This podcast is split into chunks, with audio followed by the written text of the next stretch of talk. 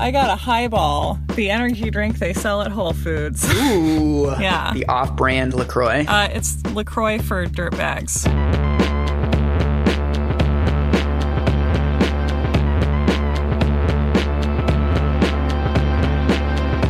Welcome to You're Wrong About, the show. Wait. Welcome to You're Wrong About, a podcast hosted by two people with complementary anxieties. Are you just saying that because that's what we were talking about like 10 seconds ago? I mean, it's partly, but also it's, it's, I would say it's true generally. I agree. yes. I would say that we're both highly concerned about various aspects of making this show and life, but in a way that allows us to come together and, and balance, you know, the way that Thor and, and the raccoon balance. Thor I'm I'm Thor and you're you're Bradley Cooper. Yeah, I was wondering who was going to be who in that scenario. Okay. I'm, you, we both know I'm Thor. We, you've, you know that I wear shawl collar sweaters to signify the fact that I'm at peace with myself. I am Michael Hobbs. I'm a reporter for the Huffington Post. I'm Sarah Marshall, and I'm working on a book about the Satanic Panic. So, I guess as our listeners can tell from the slightly shaggy opening to this, that this episode's a little bit different than usual. Uh-huh. We did our first live show last week, and this is going to be that live show. And we're still loopy. yes. And we're and we we want to talk about what it was like uh, for those of you who who weren't able to join us, although it did feel like you were there in spirit. It really did. Yeah, I mean, I think it wouldn't be a You're Wrong About episode if we didn't talk about how weird we feel about something that we've done. Our feelings. yes. well, the weirdness here is that I don't feel weird about it, Oh. which is weird for me, right? The Yeah. weirdness is that I don't feel weird. I feel fine. And I really enjoy doing it. And essentially, we perform this at XOXO, which is this really wonderful, inclusive festival Mm-hmm. for independent online creators. yeah, it was great. And before we get into the experience of doing the show, yeah, what was your experience of the festival like? Fabulous. I mean, I I think you can kind of tell in the recording that like I was pretty nervous because I've never done anything like this before. I could tell you were nervous in the first like 45 seconds, but then it felt like you you didn't sound so nervous after that. I didn't really hear nerves in your voice. I was tense and then I basically just went limp and blacked out. So I don't actually remember much of the performance. I don't remember that much of it either. but I think the reason I was nervous the day of and the reason I feel weird about live shows generally is that there's a very mm-hmm. limited way that audiences can communicate to performers, right? That like an audience can boo, an audience can clap, an audience can Yeah. laugh. There's a couple other ones like you mentioned backstage, the one in old sitcoms where they'd be like, ooh, like if somebody insults somebody else's mom. you did that was more of a ghost noise. It's woo.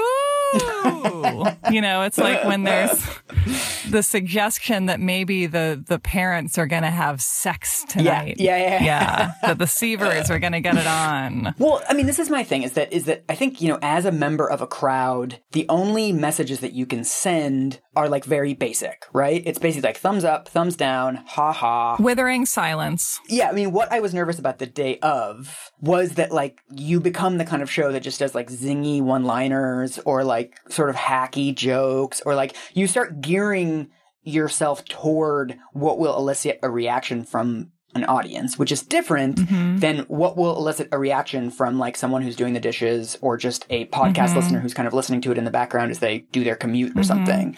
Yeah, I mean, it's interesting. It's, you're right. I hadn't thought about that. But if we're doing it just the way we're doing it now, both sitting in our closets Yes. today because there's leaf blowing Yes. happening outside of your building for some unknown reason, you know, then like we can be speaking to a much broader range of moods, maybe. And I think of our listeners as being like someone driving across North Dakota in the middle Yeah, of the yeah, night, yeah, you know?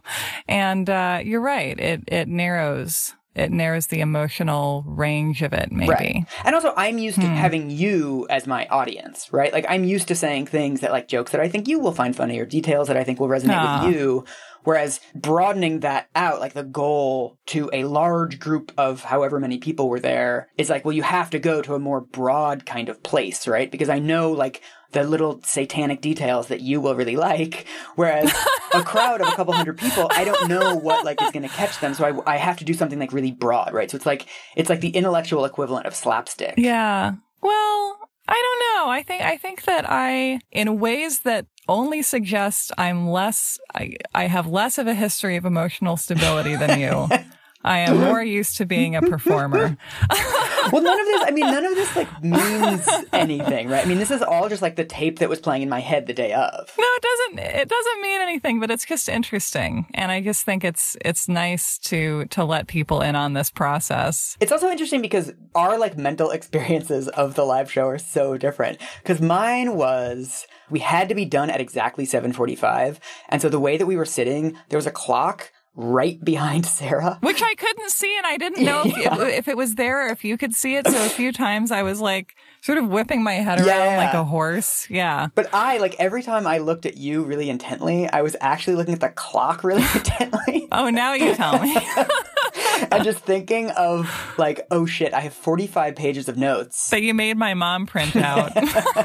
and so I think, I mean, if you listen to the recording, I am speaking really fast. Part of that is because I want to hit the time mark. And then part of that is just because that's who I am as a person. like, kind yeah, of. you talk fast because you're excited about things. Yes, I, I, mean, there's also there's also that in there. So, I mean, I also want to say that like I'm like doing the thing that I always do with like ruining something that was fundamentally good. Like I had a really great time at the live show. I wasn't nervous once we started. You're you're not ruining it. You're just adding a you're doing your great British Bake Off thing and adding a, an icing of pure anxiety, which will only improve the whole over because then they try to say so like the anxiety really throws it into high relief. I just love this. This is well done. Well done, Michael. So I, I don't know. I should probably stop ruining it now, but I think that's like all the context for the performance. I should also say that there's, we had a couple of visuals, like, I don't know, four or five slides or something in the live show. And there's one right at the beginning where it says the wardrobe malfunction, where we didn't actually say it out loud, but you'll just have to use context clues. Yeah, I guess that's what people are going woo about. Yeah, that's what, yeah. I'm excited to hear what, what people think of this version of the show. And yeah. also that as I continue to, to drag Michael out into my own comfort zone, perhaps a little more. I, you know, if you would like us to come to your town, then let us know. And I will try and drag Mike there. Hi, everybody. Can everybody hear us okay? Uh, so, welcome to You're Wrong About. The uh, show where we're in front of a live audience for the first time ever. Hi, everybody. Hi. Uh, so, for those of you who don't listen to the show, Andy mentioned we go through some things that are a little bit misremembered and a little bit you those things that you kind of remember, but like you don't really remember the details. You're like, wasn't that person shitty? But wasn't like they're not thing? actually that shitty. There um, was like there was a bimbo and there yes. was a car chase. There's always a bimbo somehow. It's a bimbo. It's always a bimbo. Um, and so the way that it works is we sort of switch off where I research one week and then Sarah researches the other week. This makes it much easier for us to have two weeks to research each, episode. So it's my turn this week and we're going to be walking you guys through an event that is misremembered and I think it's worth talking about what actually happened and how we got it wrong. Mm-hmm. Which is?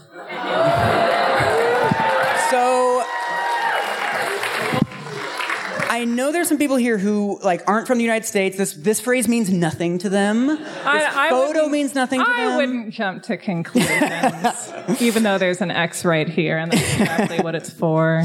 So, uh, Sarah, do you want to walk us through exactly? I'm going to tell you what I think happened? I remember because you have been discussing this with all of my friends around me this weekend. Yes, with everyone like, but you. And pss, pss, pss, and I'm not. I'm supposed to stay in the dark, but mm-hmm. I'll tell you what I remember from when it happened. It was 2004. Yes. Okay.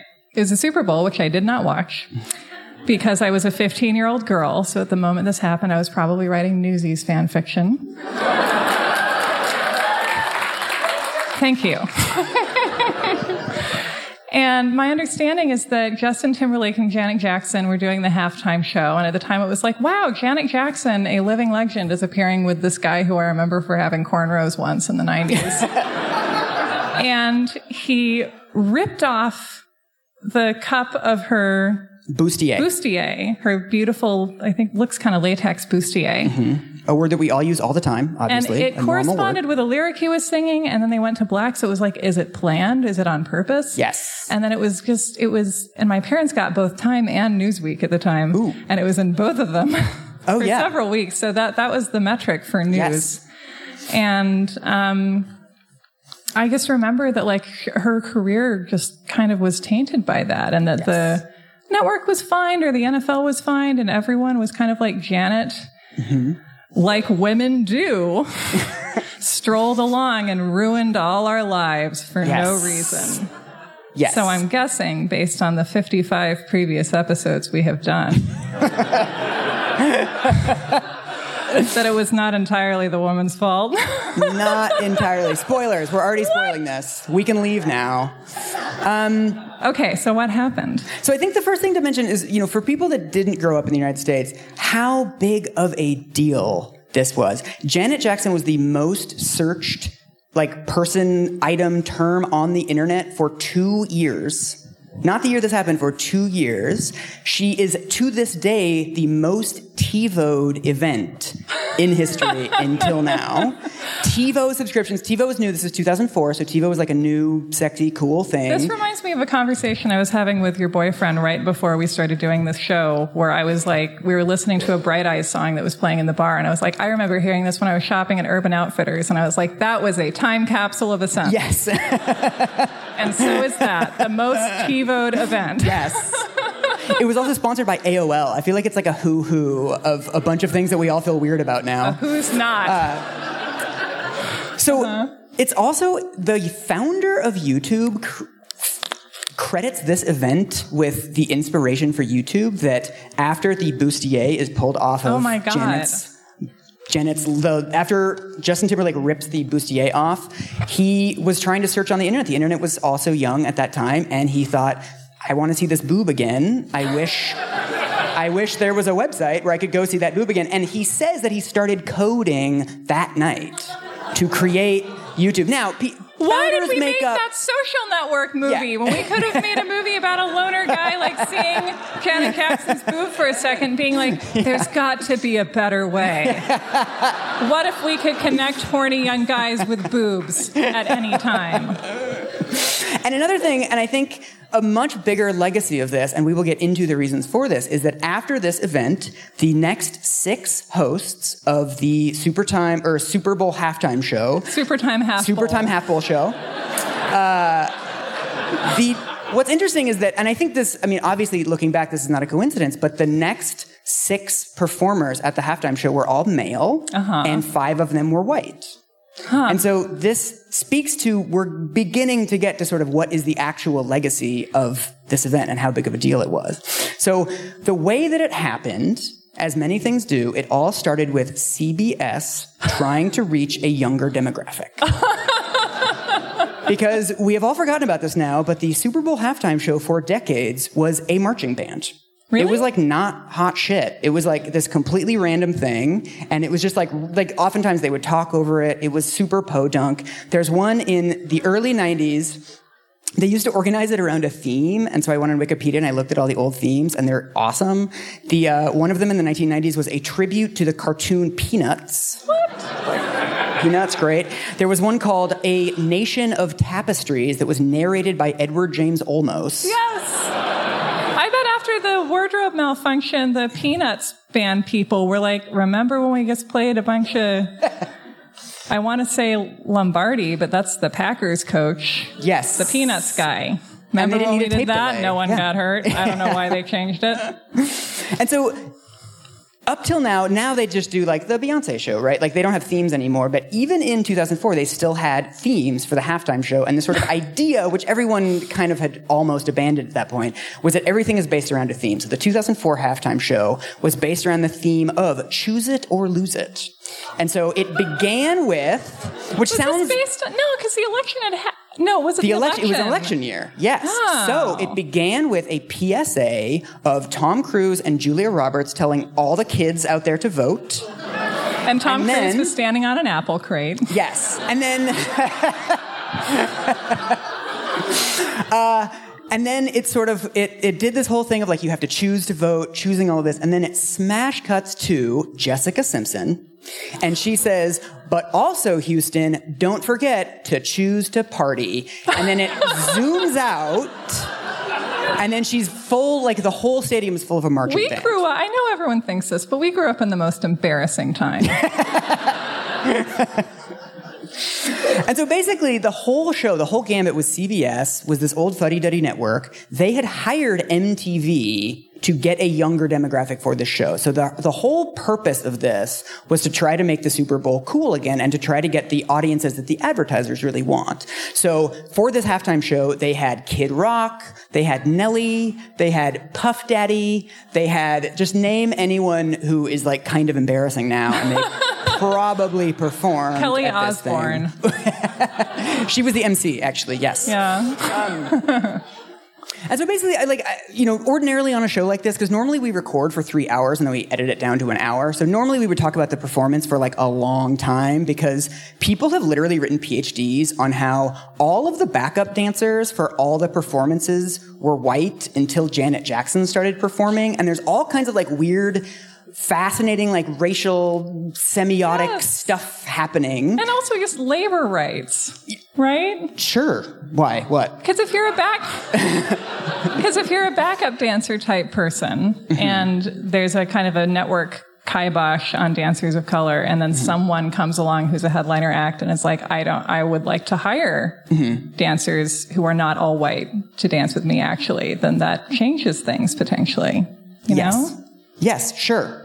Just say just say labor rights and I'll agree every time. All yes, right. Labor yes. rights. Labor Yeah, rights. That's yes. it. Labor Yep, rights. Labor yes. rights. Okay. Did it. Good. Yep. Labor uh-huh. rights. Yes. Hi-yo. Um, and so what's really interesting is, you know, after, you know, it kind of, it goes normally, there's a quote from Puff Daddy later who says, you know, a lot of us performed and thought really hard about our performance for months before this, and nobody ever talks about us anymore. So the real victims of all of this were Puff Daddy, Kid Rock, and Nelly, who nobody talks about. Uh, but what's Uh, interesting, Kid Rock is, is being talked about sufficiently. that's true.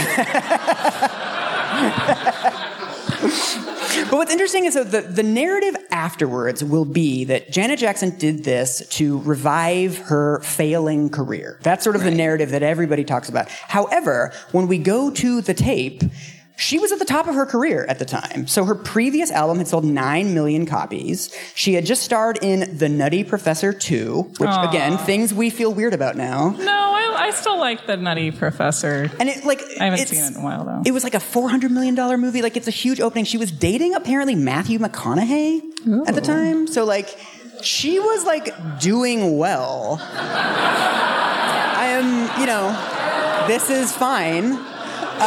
So she wakes up in the morning. It's like January 2004. She's like, I am Janet Jackson, and Matthew McConaughey is doing crunches on my terrace, and I'm. Things are going right for me. I Yes. hope a bunch of 60 year old white men don't blame me for something I didn't do.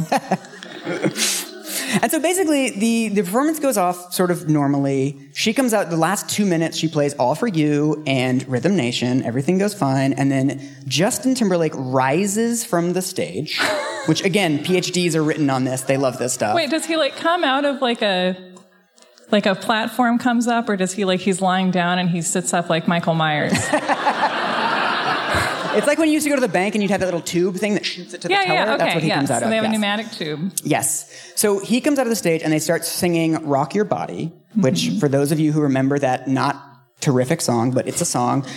It ends with the line, I'm going to have you naked by the end of this song. Mm-hmm. And so I have a couple slides. There's them singing. she doesn't do a whole lot. I want everybody to look at the outfit that she has on. See how it's sort of like ringed with the little Mm-hmm. buttons there? This is the moment right before they're standing very close to each other. Look at her face. Uh huh. She's like already tired of what is about to happen for the next six months. She's like, oh, this is gonna suck. This is like the VJ Day kiss analysis, where you're like, oh, that nurse didn't want to be jumped. yes. She, I'm not gonna show the actual breast because I feel like she's been through enough. So we're just gonna go And to so is he- Janet.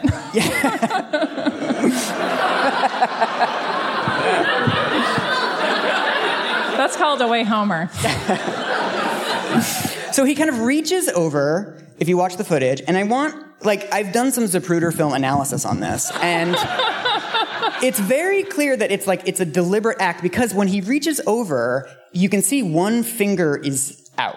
So, like, he knows exactly sort of where to pull to get this one of her sort of breast pieces to come off, right? So for those of you who didn't see it, the breast piece comes off. She has a sort of nipple ring thing over it, but sort of also like you can kind of see her nipple through it. It's like technically a nipple ring, but it's really large. Like I saw a picture of that when this happened, and I was like, do adults just do they just do that?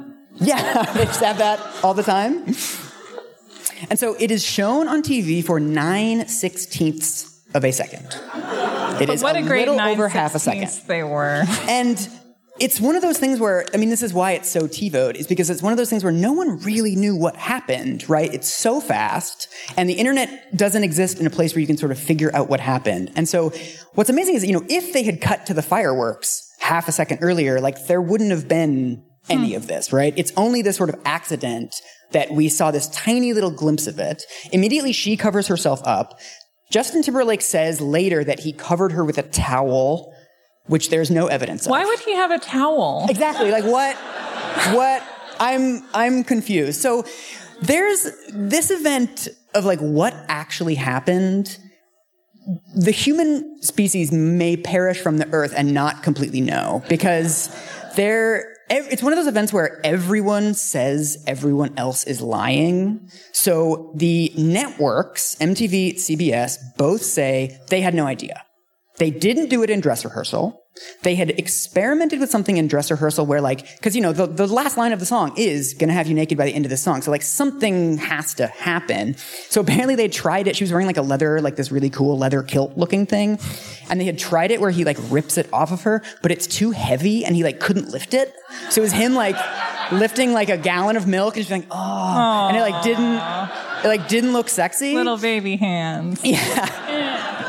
And so the, the, the theory that the networks put out is that they had sort of played around with this idea of doing something. Then they had decided like, ah, we're just not going to do anything. Say the line, cut to fireworks, whatever.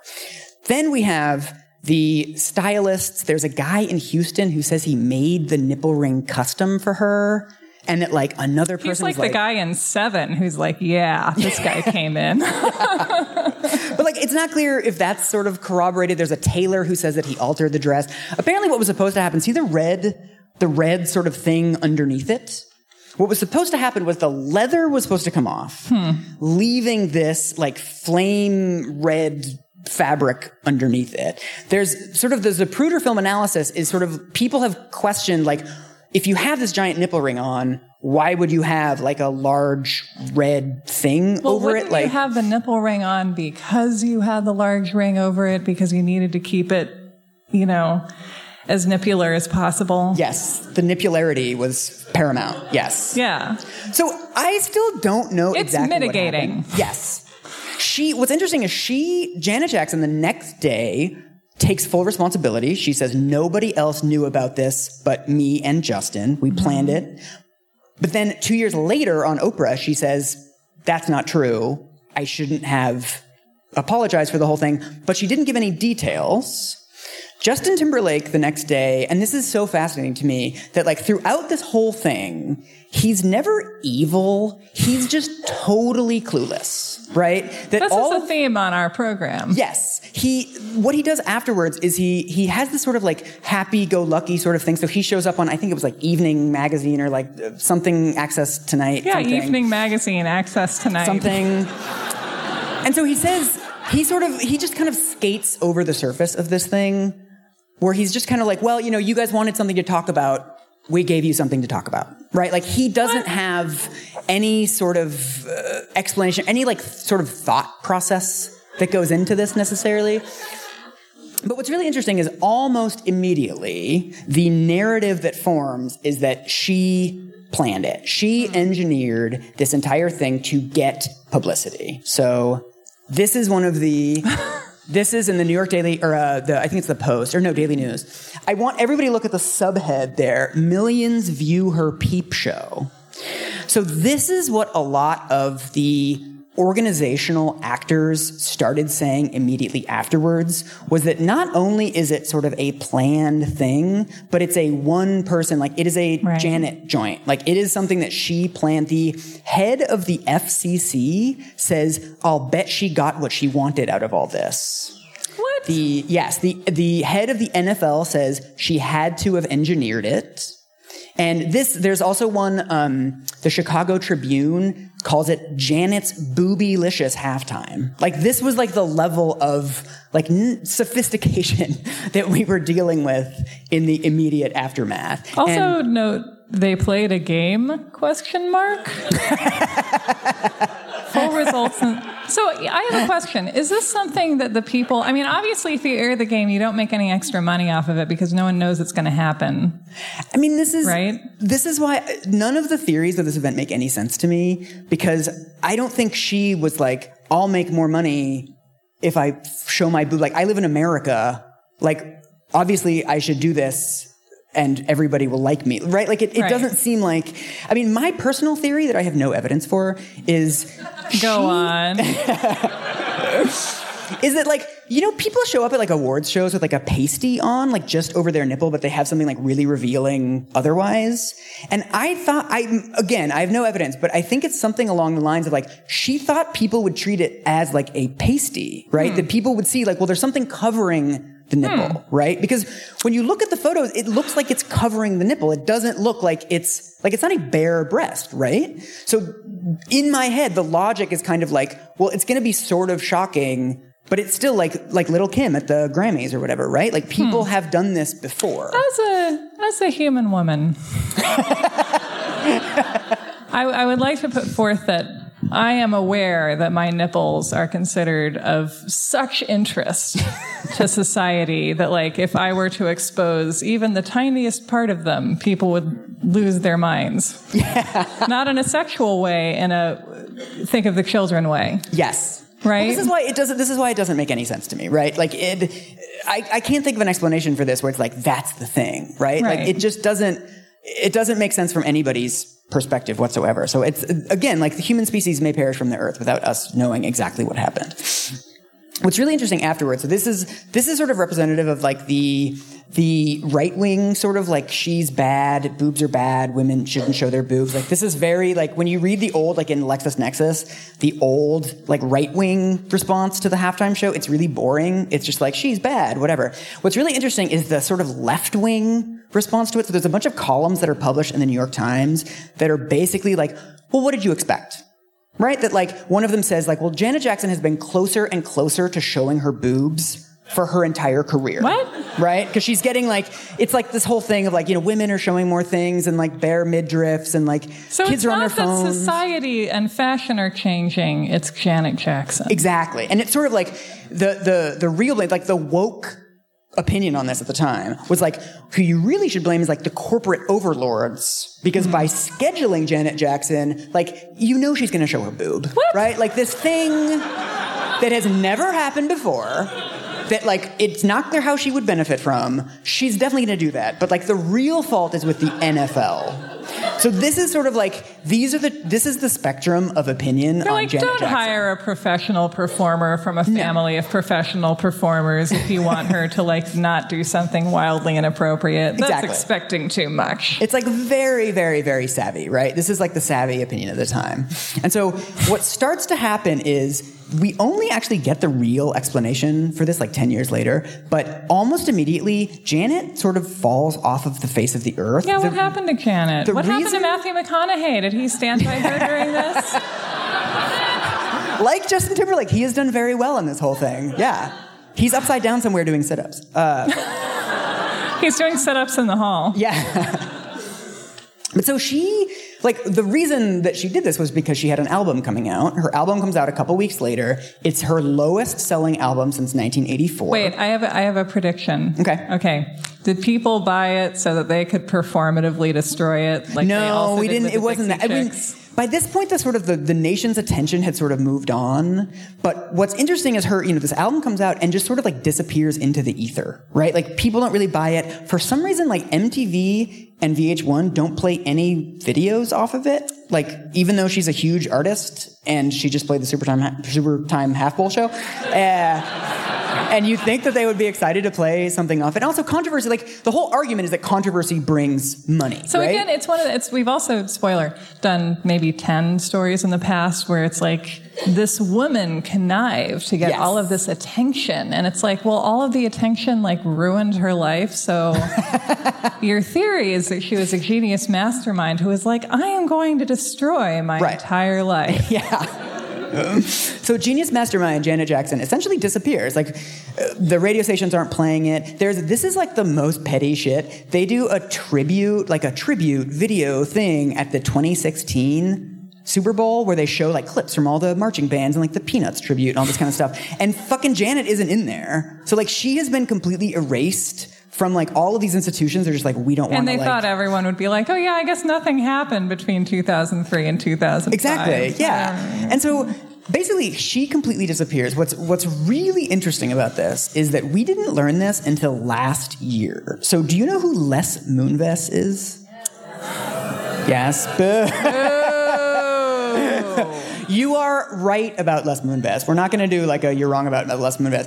Um, Okay, He's fine. wait, I know. Les Moonves is the character on 30 Rock who's a guy with a moon vest who Kenneth Yeah. tells his ideas to. So Les Right? Moonves, yes, yes, obviously. Uh, do you know who he is? I know that he's a man at CBS who is, has done very bad things. Yes, 12 allegations of sexual harassment. Mm. After those 12, we have Cybill Shepherd says that her show was canceled from CBS. Moonlighting. Moonlighting. No, other- her other No? one, Cybill. Oh, Cybill. After but also, I think she said stuff about like he gave her crap about moonlighting in some way, or maybe I made that up. Moonlighting You might is have made that. important up. to Did you dream it? You might have dreamt it. I dreamt it. I had dreamed. Go on. Yes. well, so- that's terrible. Cybill Shepherd deserves only good things. Right? And she apparently he hit on her and she was like, "No, Mr. Moonves." And he canceled her show. And there's also this is really dark. The you know E. Jean Carroll who accused Trump of raping her. Mm-hmm. She says that Les Moonves sexually assaulted her in an elevator. And this is like on top of the This other is like 12. people who have survived multiple mass shootings. Like Yeah. if you've been Yeah, assaulted yeah. by multiple like famous terrible men. I mean, this is like Harvey level terribleness. And so what's really interesting is what we find after all of this is happening, his career is tanking at CBS. He gets pushed out eventually. What we learn is apparently after this event, he became obsessed with Janet Jackson. So from anonymous leaks that we have from inside of CBS, apparently the Grammys were a week after the Super Bowl. And both Justin Timberlake and Janet Jackson were scheduled to show up at the Grammys. He shows up, he wins a bunch of awards, she doesn't go. And it's always kind of been like, how did this happen? Like, did she bow out because of the bad publicity or like was she pushed out? It turns out what Les or what these leaks from CBS say is that Justin Timberlake called Les Moonves and personally apologized in tears uh-huh. for the event. And the head of CBS, Les Moonves, said, "You can go to the Grammys. I'm just it's a fine." little boy band boy. Yeah. And so he's mad because Janet Jackson didn't call him personally to apologize. Now, she apologized in a written statement. She also filmed a video apology that was played on all of the networks, but, But he wanted a personal. Call him in tears, and you have to crawl, you know, Yeah. on your hands and knees to and somebody. that's I mean that's basically what he wanted, right? That he she had a bad attitude. And so she had done this, right? She planned it, orchestrated, like whatever stereotypes he had in his head. And so he went out of his way to cancel everything that was happening. He was the one that blacklisted her from the Grammys. And a really important aspect of this is media consolidation because CBS, MTV, VH1, all owned by Viacom. So if CBS was just this random company with this random CEO who doesn't like Janet Jackson, who cares if the head of CBS doesn't like Janet Doesn't mean Jackson, right? MTV can't do what they want. They take a chainsaw to TVs. So we don't. so we I- like. I want to be very clear that like we don't know exactly what happened behind the scenes. These are anonymous leaks, so we don't exactly know. Et cetera, so forth may cause data leakage. Well, we don't. I mean, to me, it's like there are things that people do that are controversial that do not destroy their careers, right? So you can imagine a scenario in which Janet Yes, Mel Gibson did has done 50 of them. no. And Les Moonves has done 50 of them too, right? Like there, uh, this is not something, it's not inevitable that this had to kill her career. The one that really gets to me is seven years after the Super Bowl, Simon and Schuster tries to publish a memoir of Janet Jackson. Guess who Simon and Schuster is owned by? Oh my god! So Les Moonves, it comes out, but Les Moonves tries to have the editor fired for printing a book, and he says how one of the quotes in this article with all these leaks is how the fuck did this get through? Right, that everyone knew Janet was off. Don't limits. they know I'm king of media? And so it's this is this is one of the things that actually explains it. This this didn't have to kill her career necessarily, but someone killed it. It was engineered. It's like we had, because you get this false narrative. It's like, well, you know, she was a bad lady. And then naturally, everyone stopped wanting to listen to her music or see her on TV, and she evaporated Yeah, uh, because that was a law of nature. And it's like, no, this one guy, yeah. This one, I don't want to say a bad word, but like a, this one this duty, one duty crumb bum. And so I think, I mean, I think it's worth thinking about because no one had sort of put this theory forward. Like it sounds like a baroque conspiracy theory, right? Of like there's one man and like the corporate parents and blah blah blah, and then it's like you get to the details in this and you're like, holy shit, like I mean, that is actually what happened. It doesn't sound that weird because I think what we've also realized is these, you know, serial sexual harassers and assaulters have been, you know, unmasked over and over again. Is that people who go to great lengths to con- to conceal their crimes are also able to kind of manipulate situations and often do in all sorts of other Yeah. ways, and that this kind of like you know, and that we have this kind of romance and glamour of like, it used to be that America was run by eight men and they were all bastards, but they were geniuses and it was great. One of them was Jon Hamm or something. Yes. And, and now it's like, you know, being manipulative and having no sense of ethics, like actually might affect your behavior outside of business. And the fact Yeah. that we're finding all these puppeteers at the stage, like, and also the same, something. yeah, the, and the same misogyny that directs you to like sexually assault someone in an elevator also directs you to do other things that are not as that are like not as obvious as career that. out of spite because Yes. she didn't apologize to you, or she did apologize to you, but she didn't grovel. Yeah, she didn't really apologize. Yeah. Yeah. But this is this is this is not this is only the first half of the you're wrong about. So Oh. the second thing that explains this, the aftermath of this, the This real is the aftermath. sauce that it comes with. Yes, because this didn't just affect Janet Jackson, right? This affected lots of other things. So after the Super Bowl halftime show, there are 540,000 complaints to the FCC, right? This is one of the numbers that always bounces around about this event. It's the most complained about event in US history. Like but the year before, they had gotten something like 83. Dear FCC, my family will never be the same. I mean, 99, what we find out later is that 99% of those complaints came via the Parents Television Council. so this is one of these right-wing organizations that figured out in the late 1990s a loophole in the FCC's mandate. So the way that most government agencies work, I feel like people don't know this, but like OSHA and stuff, is like they don't like FCC the FCC doesn't like watch TV and be like that's problematic and like I'm going to go give you a fine. They respond to complaints. Oh, So every single time that somebody complains they're about controlled by the public. Exactly. And so it's like, it, it's nice to sort of have this kind of like everything you complain about gets an investigation, right? Like this is a good thing.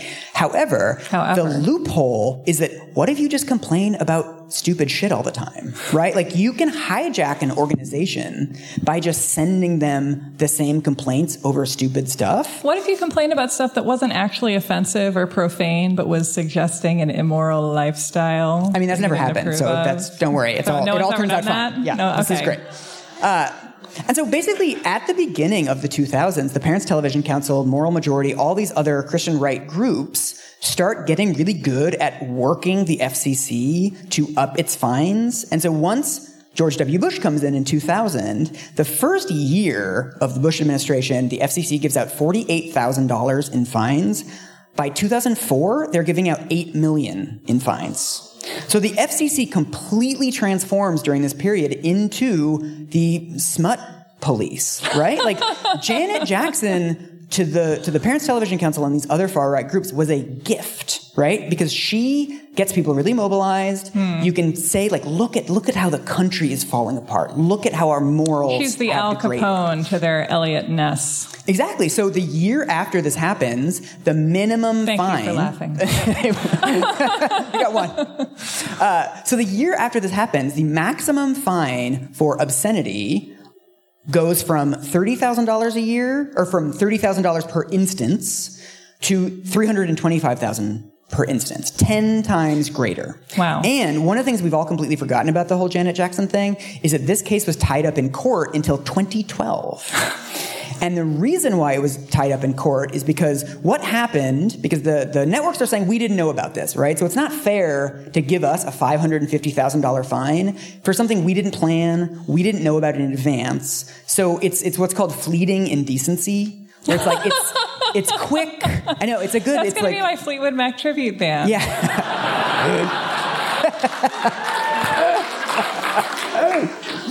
so basically, it makes no sense, right? That like there's all these other fleet instances of fleeting indecency. There's one where uh, Bono of U2 wins a Grammy and he sort of lifts it up and he says, "This is fucking brilliant." Ah, And it's one of oh, those things so where cute. it's like it's I guess it's obscene, but it's not like he's not using it in he's just swearing in a general kind of way. it's just an intensifier. It's not, and also, you know, the network didn't know in advance, blah, blah, blah. But so what the Parents Television Council and these other groups are pushing the FCC to do is to fine stations for fleeting indecency. So even if they didn't know, even if it was only on the screen for half a second, even if it doesn't have any particularly moral content, they should still be getting fines for it. So what happens after the Janet Jackson incident is this huge chilling effect where all of the networks, because of the greater fines, because of these activated Christian right groups, get super nervous. So one of, I mean, there's all kinds of stuff like uh, ER stopped showing butts. Like,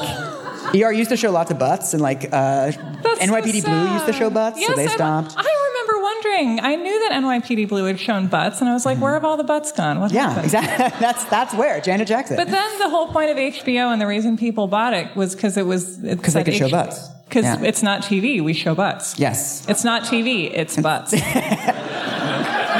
Another one that I think is really telling is there's an episode of the OC where the FCC will not tell you in advance if it's going to give you a fine. It's weird. They're like, that would be censorship. We'll just see if like the Christians complain, and then like then they'll fine you afterwards. So all of the networks get really nervous. So Fox has an episode of the OC. Again, things we feel weird about now. It's a time capsule. We have Yes. to love the pastor. It where controls us. Fox there's a there's a scene of two people having sex and there Fox ends up editing out the woman having an orgasm but uh-huh. leaves in the man having an orgasm right Is it teens or is it the grown-ups? I, I don't know the teens who are played by 25-year-olds or the grown-ups who are played by 35-year-olds? all of the time I spent watching that show is blacked out uh, there's also one and this is the thing because we're running out of time so I have to end with this one but the one that I think is super fascinating and shows like the political project that was happening was there's a thing where ABC wanted to show Saving Private Ryan on Veterans Day, right? Like it's our history. They weren't going to edit it. They weren't going to show ads. It was like going to be this big thing. Like we're going to show it in its entirety. 20 ABC stations. This is the same year as that Super Bowl incident. 20 ABC stations refused to run it because they're afraid of FCC fines because of the swearing. So it's the violence in they were, and I Ryan is remember fine. that the swearing was when they were um, at D-Day, right? They're like, "Oh, it's D-Day. Everyone I know is being murdered by war. G. Willikers. I'm swearing." Yeah. oh darn. So Janet Jackson was used as an excuse for stripping away, you know, actual content from our media. Yes. So terrible men and Christian right wing organizations use Janet Jackson for things they basically wanted to do anyway. Hmm. And that's the only time that's ever happened in U.S. history. And you shouldn't listen to our show. Yeah. It's, We've done no other episodes. This is the only story that we're going to talk about. This theme doesn't occur at any other time. Yeah. We will be taking no questions and we're done. Thank you.